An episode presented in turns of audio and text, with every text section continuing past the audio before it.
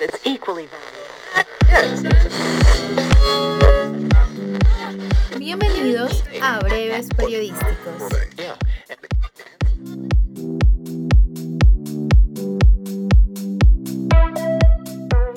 Hola y bienvenidos a Breves Periodísticos. Hoy tendremos un tema basado en tecnología y software. Pero no quisiera comenzar sin antes saludar a mis compañeras, Amelia y Patricia. ¿Cómo estás, Patricia? Hola chicos, ¿cómo están? Bueno, es un placer estar aquí. El tema de hoy es un tanto complejo, pero interesante. Amelia. Hola queridos oyentes, bienvenidos a un nuevo episodio aquí en Breves Periodísticos. Espero que con el tema de hoy puedan aprender. Eduardo. La pregunta del día de hoy. ¿Saben qué es un código abierto? Chan, chan, chan. Bueno, tuvimos que investigar para saber qué es el código abierto. Pero antes de iniciar y responder la pregunta, bueno, le hicimos la misma pregunta a estudiantes de la ULVR. Escuchemos. ¿Cómo te llamas? Eh, David Morán, ¿En qué semestre estás? séptimo semestre, ¿Qué edad tienes?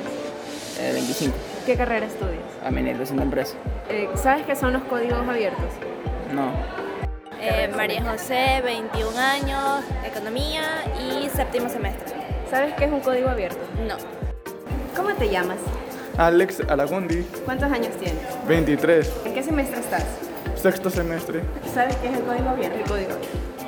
No, no lo sé. Frank Lor Santana, eh, Economía, séptimo semestre. ¿Sabes qué es un código abierto? No tengo idea.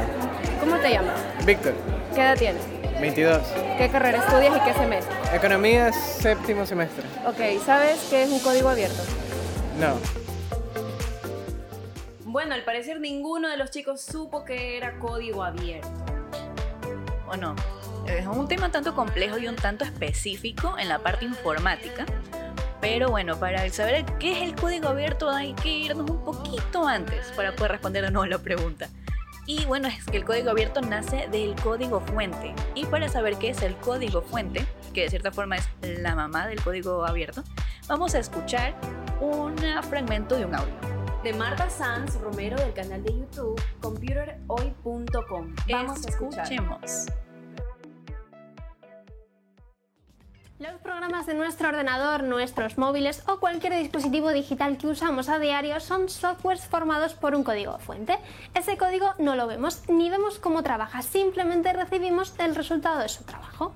Es decir, el código fuente establece las instrucciones que indican cómo debe comportarse el programa informático y las funciones que puede ejecutar. Realizar cálculos matemáticos, hacer fotografías o redactar un texto. No podríamos hacer nada de eso con nuestros dispositivos si no estuviera indicado en el código fuente, que es como el ADN de cada programa o aplicación informática. Bueno, y como decía Marta Sanz, eh, de cierta forma el código fuente es el ADN de los programas, aplicaciones y también de algunos eh, este, aparatos electrónicos. Esta fuente, este ADN, este código, le indica a estos programas o a estos artefactos qué es, qué es lo que deben hacer. Por ejemplo, si estamos este, utilizando un, eh, un dispositivo Android, eh, bueno, el código le va a decir al dispositivo, apágate, préndete eh, esta notificación o puedes descargar esto de aquí. Eso es lo que hace el código fuente. Y bueno, para saber este, también el código fuente nace de un personaje específico, Eduardo. Así es, Patricia, de Richard Stallman, quien es un programador de software, el cual empezó la Fundación de Software Libre, que siempre se podrá cambiar, para siempre podrá eh, poder cambiarlo, y estudiarlo y modificarlo. Así es. Para no, este, este personaje lo creó para no tener repercusiones legales. Pero también lo creó a partir de una necesidad. Este lo creó por una impresora, chicos. ¿Pueden creerlo? ¡Wow! Bueno, Cuéntame más. Bueno, te voy a contar más, pero después de escuchar este breve audio del canal de YouTube GeoCode, donde nos indica el inicio del código abierto.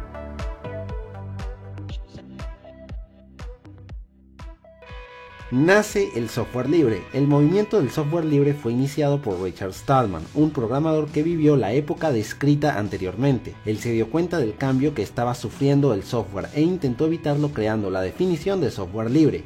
La historia dice que fue todo culpa de una impresora. En aquel momento Richard Stallman trabajaba para el laboratorio de inteligencia artificial del MIT. En dicho laboratorio utilizaban una impresora de red que constantemente se trancaba pero no avisaba que estaba bloqueada. Por lo que ocasionaba muchas pérdidas de tiempo, ya que mientras ya todos habían mandado sus trabajos a imprimir, la encontraban atascada sin haber impreso nada. El señor Stallman se propuso modificar el controlador para que avisase cuando esto ocurría, por lo que le pidió el código fuente al fabricante y estos se negaron. Dada la frustración, renunció a su puesto y el 27 de septiembre de 1983 anunció en varios grupos de noticias de Usenet el nacimiento del proyecto GNU para crear un sistema operativo totalmente libre y luego en 1985 fundó la Free Software Foundation.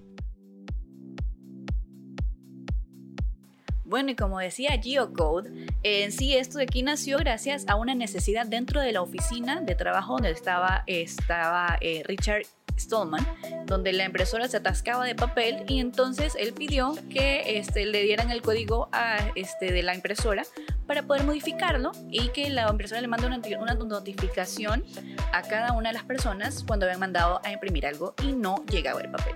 O sea que esto nació desde un problema muy común. Exacto. Wow. Y bueno, el- en sí el código abierto, eh, bueno, el código fuente, comenzamos a nuevo, de nuevo recapitulamos. El código fuente existe, tienen dos hijitos, digámoslo así. El código abierto y el código cerrado. El código abierto está abierto de cierta forma a los programadores para que lo modifiquen, lo actualicen, eh, creen nuevas cosas. Y el código cerrado es creado por empresas específicas para desarrollar programas específicos. Como por ejemplo em, Adobe, que tiene sus propios códigos. Este, ¿Cuál más, Eduardo? Así es, este, los, eh, los programas de Office, por ejemplo, Ujú. tienen un código específico y tienen su licencia privada. Es decir, que estos códigos no pueden ser modificados por nadie. Ujú. Por su parte, los otros que tienen la licencia abierta, el Linux, por ejemplo, eh, tiene programas y aplicaciones que pueden ser modificados por cualquier persona que sepa de programación, por supuesto. ¿no? Mira, algunos de los ejemplos más reconocidos que incluyen es el gestor de contenidos de WordPress, el navegador web de Firefox y el sistema operativo Linux, como dijo Eduardo. Así es. Y bueno, antes de seguir, les comentamos que pueden revisar esta información en blog IADB. Porque en este blog pueden encontrar varias información acerca de informática. Y hablando de Linux, chicos, les tengo un dato bien curioso que he sacado de la página web de computeroy.com. Eh, bueno, según Computeroy, eh, gracias al sistema de Linux se pudieron crear varios sistemas operativos por sus códigos abiertos. Y bueno, se crearon eh, el sistema de Android, se creó el sistema de las computadoras que utilizan en la base espacial internacional. Y bueno, imagínense, o sea, gracias a esto, los, los, este, eh, as- Astronautas. ajá, los astronautas pueden utilizar las computadoras. O sea, y ellos a partir de eso eh, nos pueden enviar a nosotros las imágenes del espacio. Exacto. Wow, qué increíble eh, saber tanta tecnología y bueno, Para poder informarnos un poco más de este tema, también podemos eh, verificar los datos de eh, computerhoy.com. Ujú. Así es. Y bueno, también les comentamos que gracias al código abierto, eh, las personas pueden satisfacer ciertas necesidades. Mira, te lo voy a poner fácil. Yo sé que a todos les gusta comer. Entonces, mira, te lo voy a explicar. El código, gracias al código abierto, por ejemplo, tú puedes ver una receta en internet sobre algo que quieres preparar, un platillo, tu platillo favorito, pero tú lo ves gratis. Eso es gracias al código abierto. Entonces, si tú tuvieras que pagar por eso, eso ya se llamaría código cerrado. Sí, ¿Entendiste? Más o menos, sí, sería más o menos.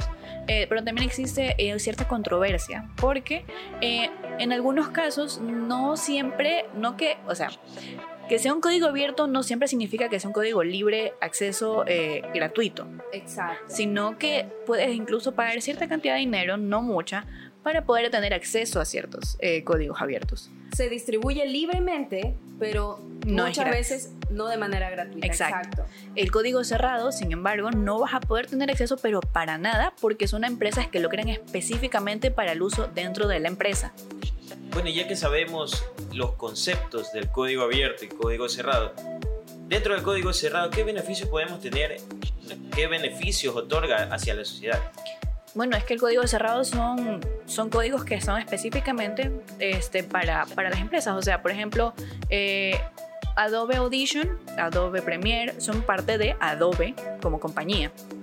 Entonces, eh, lo que ellos hacen es crear su propio código para crear sus propios programas. No los venden porque no les sería este, factible. factible económicamente. Eh, pero por otro lado, el código abierto este, permite que se creen nuevas aplicaciones, es un poco más a servicio de la sociedad y a la curiosidad del programador, porque los programadores pueden hacer lo que ellos quieran con los códigos abiertos. Pueden mejorarlo, pueden modificarlo, pueden actualizarlo. O sea que no hay restricciones. No, no hay restricciones. Y lo, lo, que les decía es que pueden ayudar incluso a la sociedad. Por ejemplo, en la página de IB School eh, se menciona que gracias al código abierto se han creado aplicaciones para controlar la diabetes. Wow, eh, pueden controlar el azúcar. Eh, por ejemplo, la gente que se pone insulina. ¿no? Ajá, la pueden dosis. controlar ajá, la dosis de insulina que tienen que inyectarse. Y bueno, eh, el código abierto tiene varias, varias este, beneficios, varios beneficios. ¿Tú crees que las aplicaciones de la salud que vienen en el celular utilizan código abierto porque te detectan hasta el ritmo cardíaco? Mm, Puede ser, puede ser, pero no estoy segura, completamente no estoy segura. Pero bueno, yo creo, creo, considero que ahora ya tenemos un, ya podemos comprender que es un código abierto. Sí. El código abierto, eh, por cierta parte, ayuda a responder a las necesidades que posee la sociedad. Por ejemplo, el, el ejemplo que dio Patty sobre la diabetes. Y bueno, el código abierto eh, está a disposición de todo el mundo, pero recordemos que no es, se distribuye libremente, pero no de manera gratuita muchas veces.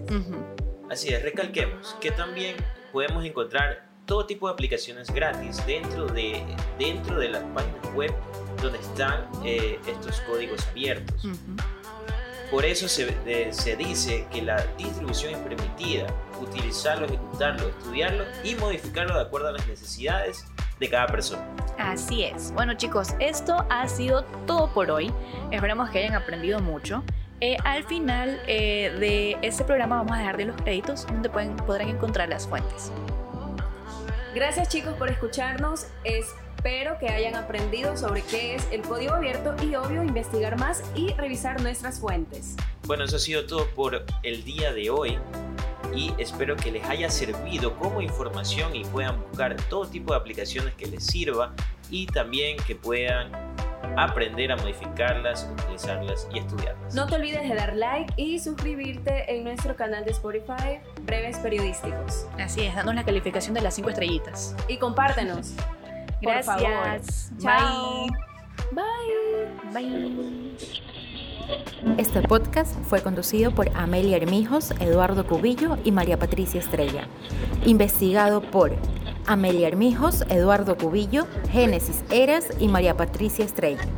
Gracias a nuestras fuentes, estudiantes de la ULVR, computerhoy.com, Geocode, blog IADB y la página web IEB School. Voz extra y encargada de la cabina de control, Génesis Eras. Edición y diseño sonoro por María Patricia Estrella.